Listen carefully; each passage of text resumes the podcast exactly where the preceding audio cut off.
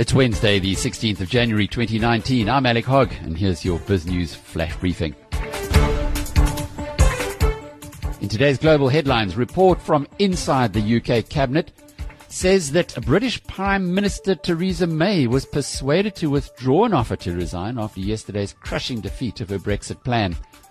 After 5 days of debate in Westminster, the parliamentary vote on Mrs May's deal came in at the worst point of the most pessimistic outcome, with a majority of 230 giving it the thumbs down. Only 202 MPs voted in favour of the deal, 432 against.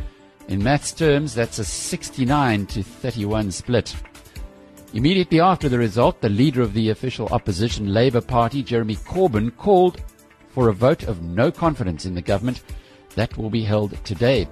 But Mrs May is expected to survive this challenge, with the Conservative Party and its DUP ally mindful that losing the no confidence vote would trigger a general election that pollsters say the Labour Party would win.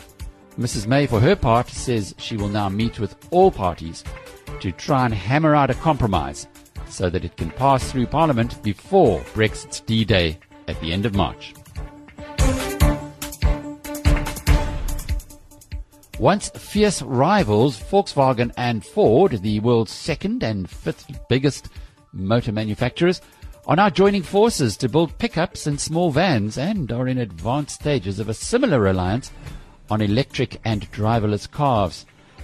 CEOs Herbert Diess and Jim Hackett said in Detroit yesterday that their alliance will generate cost savings of $1 billion a year when it is fully implemented in 3 years' time. They say talks, which began with pickups, have continuously expanded as other opportunities became apparent. The news is sure to have major repercussions around the world, including South Africa, where both companies have large factories serving the domestic and export markets. And one of the most telling examples yet of the kickback against excessive pay for executives, Spain's bank Santander has dropped plans to appoint Andrea Orcel as its chief executive. The Spanish say he simply costs too much. Orcel, who is head of the investment banking division at UBS, has deferred awards from his 7-year stint there, which Santander's board says are, quote, significantly above their original expectations, unquote. The Spanish bank had expected to pay Orcel a salary in line with the £9 million a year that Santander's incumbent gets. Well, it appears, though, he was going to cost a whole lot more than that. So the man who was going to leave is staying on, while Orcel is still serving out his notice at UBS. Insiders say Santander's decision was influenced by a volatile situation in Spain, where the centre-left socialists are in power and were sure to make political capital from something like this.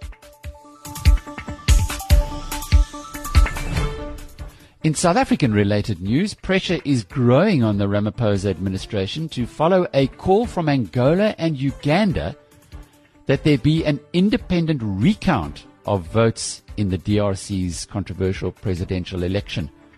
This morning's Financial Times of London says its analysis of leaked data confirms the earlier announcement from the Catholic Church's 40,000 observers that the winner of the election was indeed former ExxonMobil executive Martin Fayulu. This is contrary to the official result, which is endorsed and rumored to have been engineered by President Joseph Kabila, which gave victory to opposition leader Felix Tshisekedi. The FT says leaked election data shows Fayulu won 59% of the vote, with Tshisekedi getting 19%, and the 18-year incumbent Kabila's candidate 18%. This aligns with the Church, which has Fayulu at 62% of the vote.